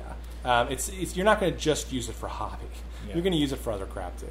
So Um, so uh, I don't know. Were you guys ready? I want to bring up another thing. As Sure. Some of you guys, as you're experimenting with magnetizing, you may come across certain things. Like um, Jonathan actually yesterday was magnetizing his dreadnought, oh good. um, and a lot of these kits uh, sometimes aren't solid plastic. So you drill through, you hit a, you go right through. There's a huge open space. You don't really have anything to back the magnet to. Good point. Um, so what I did for uh, for John was I actually took a thin piece of plastic card, um, Plastruct. They have different. Uh, Evergreen makes it. It's just a thin piece of plastic, basically, and just cut out basically a rough square and stuck the super glued the magnet to one side of it. Stuck it in the hole. That way, the magnet doesn't fall through. It's not holding on by just the thin edge of the plastic. It has mm-hmm. something to actually hold the body to. Brace it, Yeah. so you brace it, and then I glued the plastic card to to the plastic dreadnought, and so it's got a lot of strength there. It's going to hold, and so now he's got an easy way to to magnetize everything. It's going to be flush. It's going to look good, and you're not mag- your magnets aren't falling into this body of whatever. So essentially, in on. that case, and I know exactly what you're talking about here because with the, with the Blood Angels dreadnoughts, um, one of the the magnet grapple, for example, that goes on top. Essentially, you have to think ahead with some options Yeah. because if you don't think ahead, if you don't think about how how I'm going to do this, you end up, like you said, drilling into a cavity with nothing to support the magnet, Right. and then you're grasping at straws, trying to get the sides of the magnet to bond to the sides of where you drilled out, which is never very strong. No. So think ahead. Think Yeah. about like in, before you assemble the model completely. Consider where the magnet's going to go, how it needs to be applied, and when you need to apply it. Because you may end up putting the magnet on before you glue the model together. that's I'd say you definitely want to do that. Right. You know, with magnets, this is a planning uh, thing that you have to plan ahead. Right. Uh, you definitely want to do these before you the model is assembled. This is almost true on anything that Sure. you're thinking of magnetizing, vehicles, characters, whatever. Now, arms, some models you can get away with, you know, doing it like assembling an arm, an arm Sure. with like Space Marines, but with vehicles. Always do this before you're uh, before you're assembling this stuff. Yeah, I would agree. And in fact, with like, for example, we'll use uh, I'll use the Razorback as a good example of Yeah. this. Um, if you're magnetizing, um, let's say, a Razorback Rhino hatch to a vehicle, you really the gap there is so big, it, it's hard to find a magnet of appropriate size that's price efficient. Yeah. Um, what you can do is get a very very thin sheet of metal, put that down in there as you build it. Mm-hmm. Essentially, like uh, like um, I don't know, a wedge is the wrong word, but like um, uh, to hold. I don't know what the word. A splint. It's like a splint, and you put that down in there, and then that way the magnet. And we'll get into this a little bit later on, but essentially the magnet will always stick to metal. Mm-hmm. That's what they do. Um, so in that case, you don't even need a magnet. You just need something thin and metallic to grab onto. Are you talking about placing uh, the, like the Razorback hatch or the Rhino hatch? Yeah. So if you can imagine, uh, if you imagine looking at, let's say, a rhino. Yeah. So when you take off the rhino hatch, the place Okay, that the Razorback I hatch would normally be, that hatch is like two inches long and three inches deep or something like that. right. So essentially, no magnet would fit that gap. And Right. what most people do as a solution to that is they don't magnetize it. They just simply set the hatch on there, Yeah. which is a perfectly reasonable solution. But it can get knocked off, fall off in game, etc., etc. So if you're looking for a solution to that, a little bit later on in the show, I'm going to talk about this one service out there that sells very thin metal plates. And you can use those in place of magnets on projects like that. Mm-hmm. So that's one of the tricks that I use when I do vehicles a lot. Is that I don't magnetize to magnets, I magnetize to steel, Yeah. which is useful in some ways. So, um, all right, well, let's talk about um, are magnets always the solution? Like a lot of clients come to us and they want to magnetize, and sometimes I feel like it, it's not necessary. I'll use dreadnoughts as a good example here. Dreadnoughts have the equivalent of a ball and socket joint. It's Yeah. not really a ball and socket joint because it's a peg. It's a peg joint. I don't feel like you need to magnetize that. I think you can just stick it on. Yeah. But a lot of clients are like, no, no, I want the magnet. And I've, I've, I've heard enough opinions about it that I know the clients are picky. So, do you think you always need to magnetize, or sometimes is pinning enough? I would say, depending on what kind of dreadnoughts, because you know there's almost like a bazillion options right now. Um, my personal opinion would be I would do magnets. Okay. Because that not every mm, uh, peg is gonna uh, is gonna be flush. I mean, there was um, like the if you think about the uh, old um GW metal dreadnoughts, Mm-hmm. they have a different size peg than the new plastics would. Let's say you have those, That's true. you true, want them to be able to swap because of the weapons options. So, in my opinion, it's, It's not pretty that much of irregular though that people would do that. Like, there's not enough of those I've old seen pewter. that. I've seen that. I've yeah, but I don't think it's a done those kind of commonality. projects, I don't think it's like I very rarely have clients that are like, "Can you magnetize my old 1980s pewter dreadnought?" To like, to Right. my- Yeah. Maybe I just got lucky with that. Yeah, yeah. Uh, because I had a client. This was before white metal. well, this gets into a, another point though. With pewter models, pewter's heavy. Yeah. You, magnetizing pewter is a is a bitch. It's not always even an option. Like, right. frankly. Well, actually, I'm, t- I'm thinking more in lines of pewter body and plastic plastic arms That's doable. instead of a, you know a pewter arm to a plastic Sure. dreadnought. Um, I mean, yeah, you'd always mag- try to get that, but I, yeah, that would be uh, funny to do. like for example, on the Circle Orboros project we have right now for this one privateer press client, he's got the big Woldwrath, World w- Walled. That doesn't matter. It's a big golem. Um, it's huge, or it's, it's technically it's gargantuan, um, but it's got these giant arms, and for storage purposes, he wants the arms magnetized. Not because it's not there's an option in game, just simply to store. But those arms are a combination of white metal and resin, so they're heavy. Yeah. Um, now the body's resin, so drilling down into the body's not hard. But the arms themselves are a combination of metals and that sort of shit. Um, so magnetizing is a real challenge. It's like you need big magnets for that thing. Yeah. So Um, larger models like the um, oh, I'm going to use Knights as reference. We did uh, the studio I worked previously. Uh, any time we get a Knight, they want to magnetize. Now those things uh, they're kind of fun, and I, actually let's touch base on that a little bit later on. Sure, on, sure. spe- on uh, what models would be good to magnetize in our recommendations. But um, yeah, So you got I, really I got can't to pick remember your the magnet last. I can't remember the last Knight kit we had that wasn't fully magnetized. I mean, In it, fact, it cries to be magnetized. You have to. I'm hoping that someone doesn't, just so I'll have the extra bits one day. Because what I want to do is I want to take some of those big bits and put them like an orc tank, like they grabbed them from uh, from a vehicle or something. That could be like- that'd be good, Yeah. a great conversion. I agree. So um, you don't have to magnetize it. You could let me have the bits. Yeah. Like that. That'd be okay. Uh, Philip, what about you? Do you feel like magnetization is the cure-all for everything? It solves a lot of issues, but the biggest issues that can come with magnets is sometimes they just aren't small enough. Yeah. So there are occasions when uh, Stormcast project is a good example. Um, we managed to do it, work it okay, but uh, he wanted the heads of the maces uh, magnetized. Right. So he has Starsoul mace, and I think I got a lightning hammer. Right. Um, now there's just enough space to use like the tiniest magnet on there. But you have to drill that out exactly. Exactly. If there's any mess up, you've ruined it. Um, And it's not a very strong hold. I mean, I've, I was looking at it last night. Like they're on there pretty good, but They're sloping. It- it Some can of them, slope they're, a slo- little they're sloping, especially on the mace. yeah, and it's hard to. I mean, in those situations, it may have just been better to drill it and just pin it, Mhm. um, and it would keep it a little bit. You can use a thinner wire. You don't have to. You're not. Now, in that case, that's an unusual one because on the last time we did this project, we magnetized the whole arm. But on this one, the, the client specifically requested the starter box model. So Mm-hmm. because of that, the poses are such that we couldn't swap the arms. Correct. So we had to find another viable option, which was the head of the weapon. But like you said, that head is bulky. Mm-hmm. Yeah. It's a big head, and essentially the shaft of the weapon is not big enough to support. It is the but- smallest magnet. Right, Yeah. that's the problem. Is that essentially like it's not always enough surface area for the magnet to be strong enough. So, um, so it's not. I, it, I think it's not always the right solution. And also, it has you have to really think about you know can you actually do it? Let's say on the uh, Stormcast that Philip did, um, there are a couple of places where you, you where you would think naturally, you know, okay, I'm gonna cut this off. Actually, where the pla- where the uh, uh, kit comes, where those options do come, you know, which one are you actually gluing on.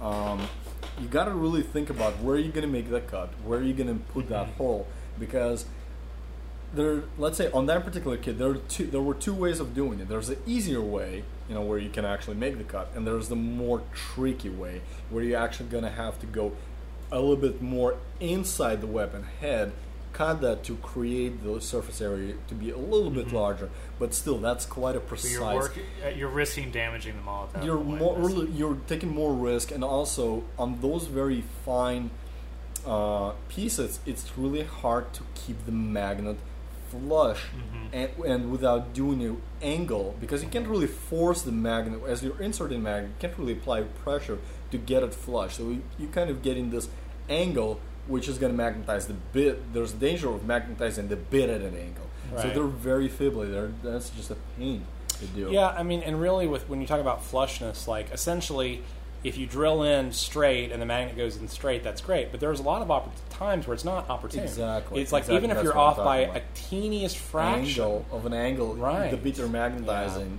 Uh, And, and I would say that we, we have magnetized enough projects that at this point we are the closest thing to professional magnetizers there is. But even still, you know, like there's just it, there's just room for human error. There just is. Um, so it, you know, again, magnetization generally is great, but not it's not always the perfect solution. And essentially, you have to sort of pick and choose what is the best solution for storage, for optimization, that kind of stuff. Um, let's talk about like different types of magnets out there. There's a lot of different ones out there. There's a lot of different strengths of magnets out there. A lot of confusing vernacular out there between rare earth, neodymium, ceramic, how it's mag, blah blah blah blah blah. It's confusing. Um, and in fact, in the past, as we were kind of talking about at the start of the show, we generally have, have gleaned from what other people have done and sort of borrowed from their techniques. But we actually dug down a little bit for this show to get a little bit more information so that we could speak with some authority about why these choices were made. And we found that the choices were smart, but I wanted to know why. So, for example, um, as an example, people talk about rare earth magnets all the time. I didn't know what rare earth was what the term actual term. what it actually meant. Yeah, yeah. So let's deal, let's dig into that for a second. So first off, what is rare earth? When they talk about rare earth magnets, um, in our research, we found that it was a combination of different minerals. Yeah. so Um, in essence, your, your magnet is an alloy. It's Yeah. a combination of different magnets that, when combined, have, uh, create these properties. And in this that- case, it was like neodymium, iron, and boron. yeah. Yeah. So that would be your regular rare earth magnet. So it's not refer- so the rare earth. When I started, I thought it was maybe a branding name. Yeah. It's not. It's referring to a specific alloy that is being used Right. for that magnet. Right. Um, now, that magnet is different than, let's say, a ceramic magnet because the, it's a much stronger magnet. Yeah. When you compare a rare earth magnet, which is also, by the way, the term is is essentially the same term as neodymium. Yeah. Anytime you hear neodymium, it is a rare earth magnet because neodymium is a rare earth. Yeah. Now, neodymium ma- or rare earth magnets are actually a combination of several alloys, one of which is neodymium, but the terms are, are essentially used um, To brand them. To The brand them, them, To yeah. Separate the two. but ceramic magnets, those are like what you find on your fridge. They're like Yeah. the alphabet letters or the things that you get from yards, not yard sales, but like packs at the supermarket. Yeah, Michael sells them like Yeah. they're the wrong. They're they're they're not strong. Having having said that, um, actually, the their let's their application it's more you know like weaker weaker magnets like for the fridge, but also they're more employed uh, in commercial applications. Sure. Like let's say that your MRI Right. That uses ceramic magnet. Yeah. Just a large one. You know, your uh, I would imagine your heavy machinery magnet. You know, like say the junkyard. That's going to be a ceramic magnet. Yeah. Not going to be a re- neodymium rare earth magnet. Right. So that's where their application is. So that's why you're actually hearing more rare earth magnet in the hobby because that's where their most application is. Right. Um, now, um, there are some downers. There's some trade-off with rare earth. One of the trade-offs is it's it's it's fairly brittle. Yeah. Um, like essentially, if you've ever had a strong magnet and you've allowed them to find each other, if you've allowed them to like bang into each other, you may not be surprised to find that sometimes they crack, they Yeah, break. they should. Uh, and that you may have, if you looked inside of the magnet, seen that they're, the magnets are actually coated um, with uh, a layer of coating uh, to help protect them, to make them stronger. Yeah.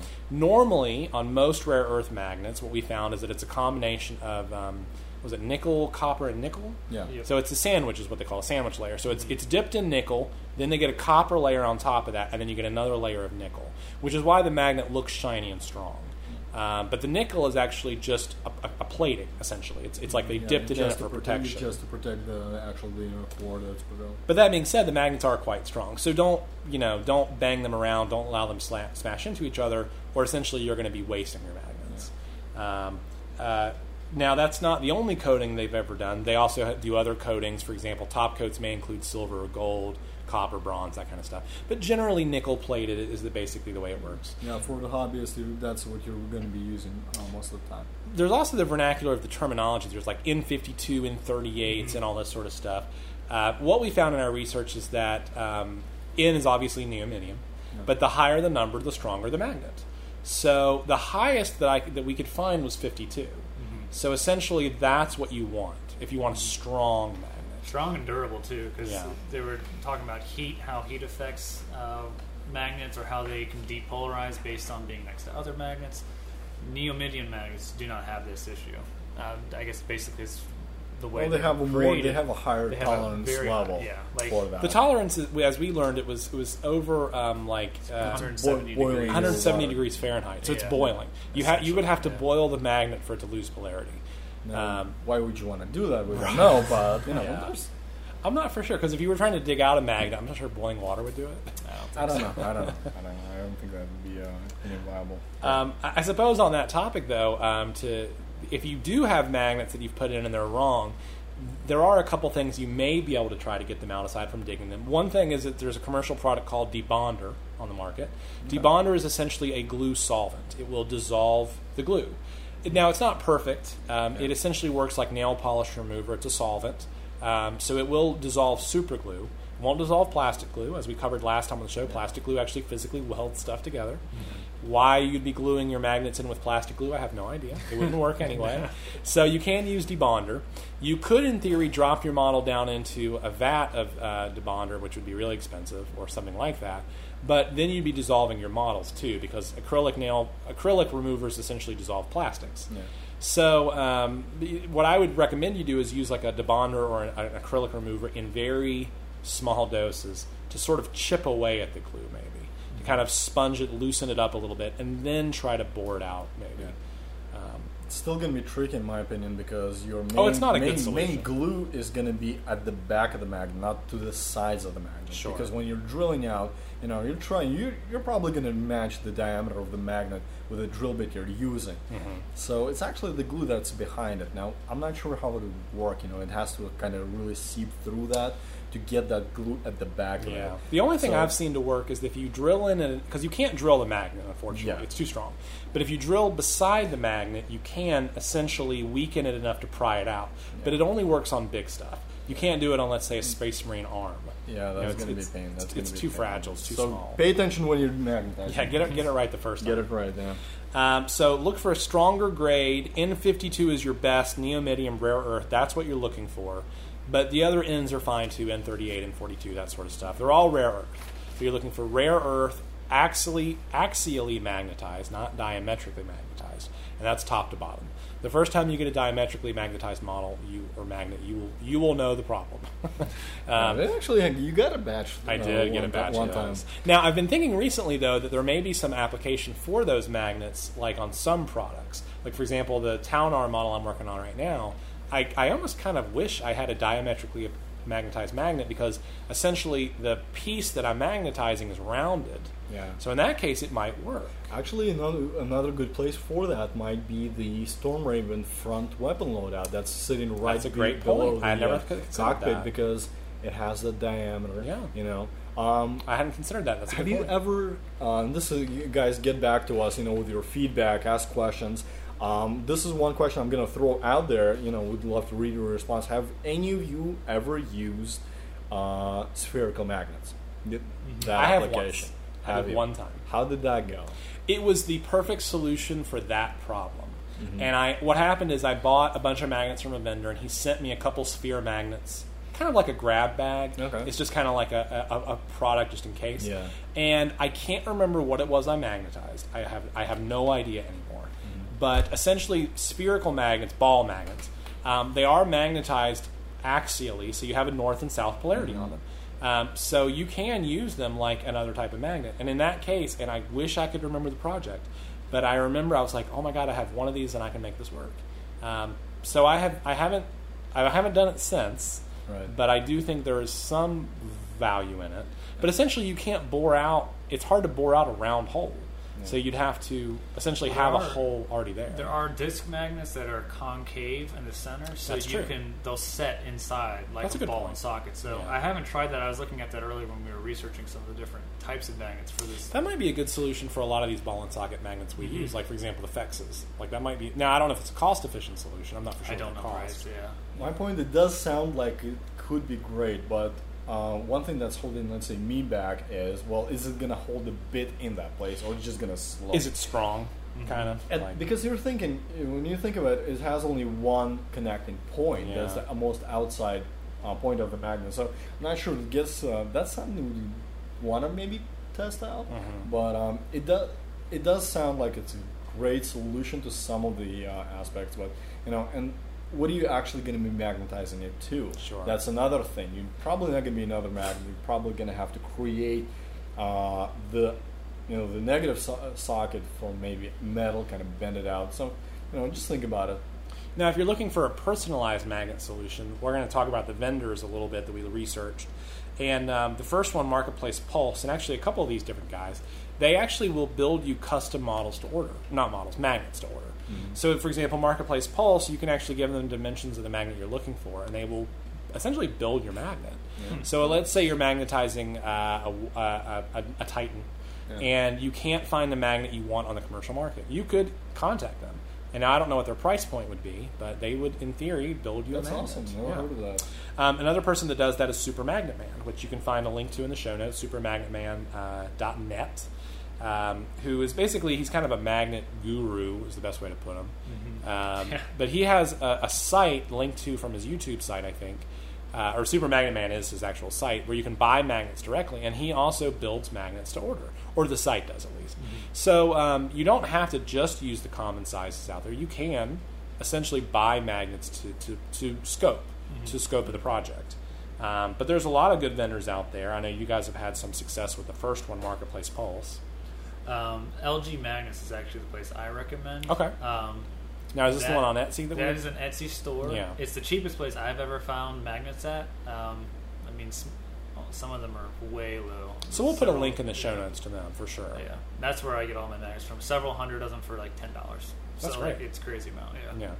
Uh, and essentially, when you're doing big projects, you want to have a, def- a bunch of different sizes. Mm-hmm. Um, and in fact, to add to that, I would say you actually want to have a bunch of different drill bits too, because you want to bore up to your sizes, not the other way around. Like if you have a quarter inch magnet, which is massive, you don't want to start with a quarter inch drill bit. Right. You want to start with like a 564 and, and drill up.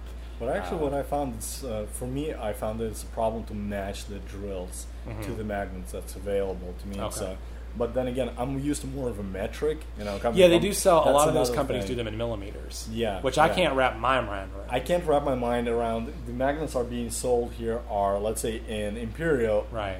but the drill bit the drill bits themselves are in uh, Well, you can, get the, you, know. you can get the drill So- bits in Imperial too. No, no, I know, I know, Yeah. but uh, I always found the problem with like the larger diameter Yeah. ones. That's one thing. There's a certain limit to where the drill bit I can find, but the magnet go beyond that. And Yeah. some of the application, let's say with a Nike, you want a kind of big one. So Yeah. I don't know, there's a little kind of feebly, a little. Um, keep in mind. What are some other vendors out there? Um, um, some of these vendors are not as well priced, but they're also they're reliable. For example, um, Primal Horizon they make um, essentially they make wargaming magnets. Now, I'm not convinced through our experimentation the last couple months that they're not just selling overpriced rare earth magnets. Yeah. Because the price point for them is really high compared to the volume you get, Yeah. and that's something that you guys sort of made me aware of. Uh, but there, are, but there, but when you go outside of reliable vendors, you do have to take a risk as to whether or not the magnets are any good. For example, we can't. Uh, I have bought magnets from some of these guys. Like I've bought magnets from Magnets for Less before, and I'll put a link to them. And I found their magnets to be good, but essentially you want to read the fine print. Read read the, the, the grade of the magnet. Read how it's magnetized in terms of axially or diame- diametrically. So do your research on these sites. Yeah. What I found actually is I will support that theory that a lot of these guys, what they actually do is they buy in bulk from the manufacturer. And usually that's going to be somewhere in China, and mm-hmm. then they just rebrand, repackage, and that's where they're making their profit. That makes sense. So Um, well, um, another vendor on here, K and J Magnetics. That's where we got a lot of the information out. We had, even if you don't buy magnets from these guys, a lot of them have user guides, yeah, and they'll essentially explain a lot of the concepts we've talked about today. So you can do research directly on their sites, like uh, Magnets for Less, K and J Magnetics. They all have sort of easy to follow guides as to Yeah. what is what. So when you have questions, at the very least, you can reference them. So. Um, do you have a Val? Do you have a favorite vendor, or using the same vendors that? Um, I actually uh, Philip uh, Yeah. once Philip uh, told me about this. That's the guy I'm ordering from. Nice. All right. So Very cool. gonna promote him. Very good. Um, okay, well, if you have a favorite vendor out there that you like to use, make us aware of them. Send us a comment uh, or uh, leave us a review. Uh, or email us at info at white metal. Oh, no, let's do the War Council one. War Council at whitemetalgames.com. um, and just reach out to us. Let us know what vendors you like. We'll add those to our list as well. Um, but essentially, um, buying in bulk is great as long as you test the strength of the magnet 1st So buy a small pack, make sure it's what you want, then buy bulk. But okay, well, I think we've just about covered every part of magnets we can. So we're going to take a quick break, and we'll jump right back in with our one-minute rant or gush, and we'll be right back after this. Hey guys, it's Caleb with War Council. Are you a purveyor of stuff? Are you an entrepreneur with something to preneur? Do you sell things related to tabletop gaming, painting, or some other aspect of the miniatures hobby? Would you like to advertise to like at least three listeners a show? Then you've come to the right place. War Council has a limited number of sponsorship slots available. Each slot guarantees you a banner ad on the White Metal Games website, and we're like 300 likes on Facebook right now, so clearly at least 300 people can be bothered to click the like button at some point in time in their lives. For $20 a month, we'll promote you and your products on the show. For $10 more, you can have an entire 30 second commercial. Like this one, only, you know, better and more relevant and stuff. Email us at info at for more information, and until you do, put your minis where your mouth is. Hey guys, welcome back. We're going to jump into our one minute rant or gush. Um, I think we've all got gushes tonight, so a lot of positive energy kicking around. So I'm going to start things off. Um, so I'm going to tell you guys about a little company called War Game Accessories, and this seemed appropriate to the podcast because I've been using them for years for magnetization. Now, what War Game Accessories does basically is they don't sell magnets. Really, what they sell are steel sheet trays, and the trays are small. They essentially are small enough to fit into bases, fit beneath bases. He has a bunch of different sizes on there. He sells other things too. He sells these things called wounding caps, which are similar to wounding rings. And he's got some different stuff on his site, but really what he's known for are these, these magnet sheets. Now, he doesn't do a very good job advertising, so the only way to really find out about him is through the grapevine. I found out about him through uh, essentially asking around, and a person had heard about a person who talked to this guy. Word of mouth. Word of mouth, and eventually I found his site, and he does really nothing to advertise the site. You won't find it; it's not SEO optimized. It is buried. Mm-hmm. So that's why I'm providing a direct link today. And the reason I, I mention this is because his product is so cheap, and what you can get out of it is so great that it's just it's phenomenal. I primarily use these sheets for a couple different things. One is magnetizing trays, was what I, I used to use them for in a big way, because he would size them out in millimeters, so you could easily guesstimate or know exactly what size you needed for any model to magnetize to a sheet. This more for like the Warhammer Regiment. It is. That's It's more for more- fantasy battles, Yeah. but also like great. historical players, that kind of stuff, Yeah. bolt action, Yeah, those kind of guys. Um, people that use formations. Uh, but in addition to that, when you started mag- when I start magnetizing vehicles or things with flat panels, I love to use them. Um, so, for example, on like we used, we talked about dreadnoughts earlier. When I do um, uh, dreadnoughts, a lot of times I'll put a flat panel instead of a magnet down. Mm-hmm. Um, in fact, the Knight Titan, when I magnetize the thermal cannon, it has two different ammo feeds. And essentially, instead of putting down magnets, I put down one metal plate and then in the ammo feeds, I put down actual magnets. So essentially, the polarity doesn't matter in that case because it always magnetizes to the metal. But I still match the polarity just in case something changes down the road. But it saves me a little bit of time, and uh, as opposed to just having a magnetized hole where, where you still have to kind of hide, in this case, it just looks like a, a metal plate or panel, which is great because you can paint that up to look like any other part of the model. Um, so I'm going to provide a link. Check him out. Uh, give him some business. He has a minimum order, but it's only like 15 bucks. It's not hard. To, it's not hard to hit it. it was pretty small. Yeah, yeah. So um, he's great, and I, I highly recommend him. Um, So actually, I'm going to build on that. Um, what we, uh, Philip and I, wanted to rant about was some of the projects that's right now being. well, This- not yeah, rant. Oh, this- is right, gush. Yeah. We're not angry at you, clients. We're Oh, happy. no, no, we're no, happy with no, you. no, no, no. Uh, Please send us not what I business. um, uh, there's some pro- project that we're gonna we're developing the con- we're conceptualizing at this point, and we're definitely going to be looking at one of them for the one of them uh, at that guy because we do have a fantasy style uh, army coming up. It's Yeah. going to be the Lizardmen or Seraphon, um, and we're gonna have the trays and movement trays, and we're gonna have to Yeah. have those magnetized in there. So we're definitely gonna check him out for that. Um, Phil, you want to jump in and kind of highlight uh, what I'm talking about here? yeah. So, um, so basically, for a gush, it's not really a product. We just want to. One of the things that uh, we've all been discussing as a studio is uh, our interest in kind of getting into the display board realm. And so, uh, this next month, um, me and Val uh, are very excited to actually get the chance to work on two display boards. Uh, one for a Death Korps Krieg army, and the other for a Lizardman Seraphon army.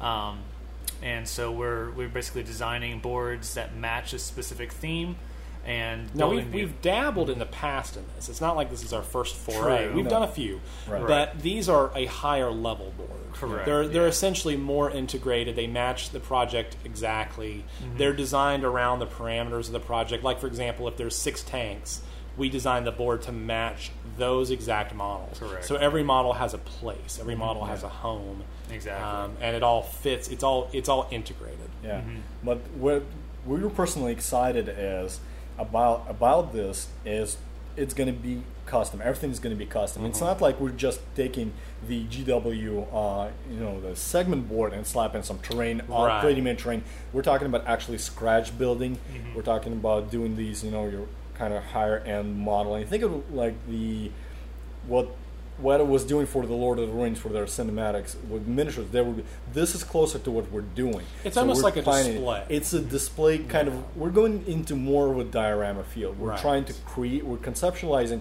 what is the theme going to be. How is this theme going to translate uh, and create a certain mood, visual mood? So it's more of a you know kind of yeah kind of a cinematic uh, I mean, and even on a bigger token, like when people buy a big army and they spend a lot of money on it, Yeah. Then the, what they do is they turn around and put it in a case. It's a so it sets to in a do case. that. Yeah. It's a shame to do So that. essentially, a display board is designed to not only allow you a place to display your models properly and with affection, but when you go to tournaments, GTS, that kind of thing, it allows you to thematically display your board, your Yeah. army. So that a lot of these competitions now, and I- I'm sure we'll see this at Nova, they give you points for stuff like theme, Presentation, presentation, presentation, display. And this is exactly what we're going after here. Yeah. Um, so, want to talk about the Seraphon, Lou? Uh, what, yeah. what the idea is? want to go. Okay, so the client, I mean, he wants something that's set up in sort of a jungle theme. Obviously, they're Well, from the Seraphon are a jungle army, Yeah. and then on top of that, they have a kind of an Aztec slash Maya Right. Mayan feel Yeah. feel feel to them. Right, so he's going for the, like the Mayan temple uh, steps, uh, Slann mage at the top of the temple type Yeah. thing, uh, units of warriors and things that are integrated into the steps of the temple, Mm-hmm. all leading down to the ground where you've got this kind of overgrown city. Right. So uh, the magnet trays, like what we're talking about, war games, accessories, and all that, like we're going to be able to just slide those into sockets make as a them tray. seamlessly blend into the environment. Exactly. So in essence, what we're creating is not only display that okay, this model is here, this model is here. What we're going to do is we want to get some kind of narrative going in Mm-hmm. both of those. So let's say that not just we're not just going to slap something you know kind of Matt Mayan Aztec uh, pyramid in there. We want to get an idea of you know that there's a scene, there's a uh, there's some kind of action going on. Like let's say the Mm-hmm. Stegodon is going to be coming out of an environment. The Slann Mage Priest is going to be doing this, maybe a ritual. We want to reflect that. Right. So it's more of a cinematic display that we're going for. Yeah, exactly. Um, we got a couple of really funny th- ideas that we came up with. Like I personally want to uh, do a throwback to Indiana Jones. There, I Oh, want yeah. I want to have this um, the temple. Of, if we all remember this classic scene with a huge boulder rock kind Uh-huh. of thing, I want to incorporate that. we're thinking of uh, referencing. We're not going to do it. Indiana Jones had Sure, sure. but we're thinking of you know once we're Like doing an homage. Like yeah, yeah, like th- I want to have a couple of guys that are squished, you know, by this giant boulder already. So Like um, someone tried to raid their temple yeah, unsuccessfully. and well, here's the result. So Yeah. let's say Indiana Indy was successful in avoiding that that trap, but think of it, all these, you know, all these uh, raiders that were not, you know. So I would definitely want to reference that. Um, we Philip and I were spent like a couple of hours, I want to say, in, uh, mapping it out. not mapping it out, finding let's say what are we going to use Reference for materials. uh, for the actual builds. Like Sure. we found a great uh, section in Hobby Lobby that says sells these um, kind of pre-made. Uh, Plastic foliage, plastic foliage. Yeah, you know like- how we're going to use that. So there's a lot of this uh, creative design process into that, and I think cool. that's great. Now the Krieg is going to be the complete opposite. It's going to be a little less uh, intricate with the foliage and stuff. It's going to be, be more. It's a dead world. So basically, where the Krieg are. So there's going to be this nuclear winter, desolated city. So, so essentially, for clients that do not follow every episode, what we're talking about here is that we have two projects coming up ne- next month: a Death Korps from Krieg Army, which is a 40k themed army in a they live on a death world, which is a burned out world. Yeah. It was burned out from nuclear radiation and fallout. Essentially, Yeah. it's a fallout Yeah. world, uh, and it was previously a hive world. So it was a city that was just obliterated. So that's a it's a dead world. It's essentially like any of the Terminator movies you see in the future. That's what That's what we're going And for, then yeah. the the Seraphon board, the Lizardman board, is the complete opposite of that. Yeah, it's it's life. It's very vibrant. vibrant. Yeah, it's rich, warm temples, big big jungle terrain. Yeah. Um, so two very diametrically opposed projects, Mm-hmm. which give you two very cool creative outlets to sort of stretch your your energies. Yeah, Um, like for the Seraphon, we're going to be building these large baobab trees, and we have to figure out how to how they're going to be how the whole thing is going to be displayed, how uh, it has to be transported. Yeah. Um, Modularity is one of the essential things about these boards because you can Yeah. build a cool board, but the question is, how do you get it to the How do you client? get it How do you travel with it? Yeah. Yeah. So that's one of the challenges of a display. Anyone can build a board, stack it in the back of their car, and take it to a con. But what about these guys who are traveling? Like they, they, Right. they spend a lot of money on these cons, so we want to make sure that they can easily take their boards with them. Um, so that's part of our challenge, which it seems like you guys are up for. it's going to be fun. We're really excited about that. Very cool. All right, well, we're going to take a quick break and we'll jump in with our outro, and we'll be right back after this. Are you a tabletop quality painter in the Raleigh area with 10 hours or more a week to spare? Have you ever thought about becoming a commission painter before, but you weren't sure it was right for you? White Metal Games is looking for talented painters in the Raleigh area to join our studio team. You're paid by the job, not by the hour, so you can paint at your own pace. Send us pictures of your painted models to info at whitemetalgames.com, and we just might be interested in speaking with you. Put your minis where your mouth is. All right, guys, we are uh, back to our outro, and we are out of here for the week. Uh, next time on the podcast, we will, well, in theory, we'll be at Nova. So we're going to be taking sound bites from Nova. We may try to do a live from Nova podcast, but I'm not for sure yet. It'll depend on the event, how loud it is, that kind of stuff, Yeah. whether or not it's practical. Uh, more likely than not, we'll just be grabbing sound bites. Um, and essentially, the next episode, in some form or other, will be Nova related. Definitely. Um, and then after that, we've got a couple ideas for podcasts coming up. But we always are interested to hear what you guys think. So please leave us a review on iTunes. Let us know um, how we're doing. Uh, it helps us with our standings in the uh, in the fields when people search for podcasts that are hobby related. In addition to that, um, let us know your requests. You can always leave us comments on our Facebook page about things you'd like to know about. Uh, if there's people you'd like us to interview at Nova, for example, let us know, and we'll flag them down and, and you know ask them your questions, that kind yeah, of stuff. try to Try to plan corner them. plan that Hopefully out. not in the bathroom. Hopefully Yeah. in an official capacity. Um, but uh, yeah, Oh, we'd, we'd love to talk to. Yeah, well, yeah, I saw this movie a while ago where this guy tried. It's, it's a long story. It was like a whole. It was a whole thing. Uh, anyway, uh, but we'll, we'll we'll try to talk to the, the artists that you can't be there to talk to. We'll try to talk to them directly. Uh, email us your questions at um, uh, warcouncil at whitemetalgames.com. Um, and yeah, we're really excited. So from next time, we'll be at Nova. So. Yeah. All right. Well, for this time, my name is Caleb Dillon with White Metal Games. I'm Phil Corman with Brushwork Minis. And I'm Valentin Malik from White Metal Games. And until next time, put your minis where your mouth is.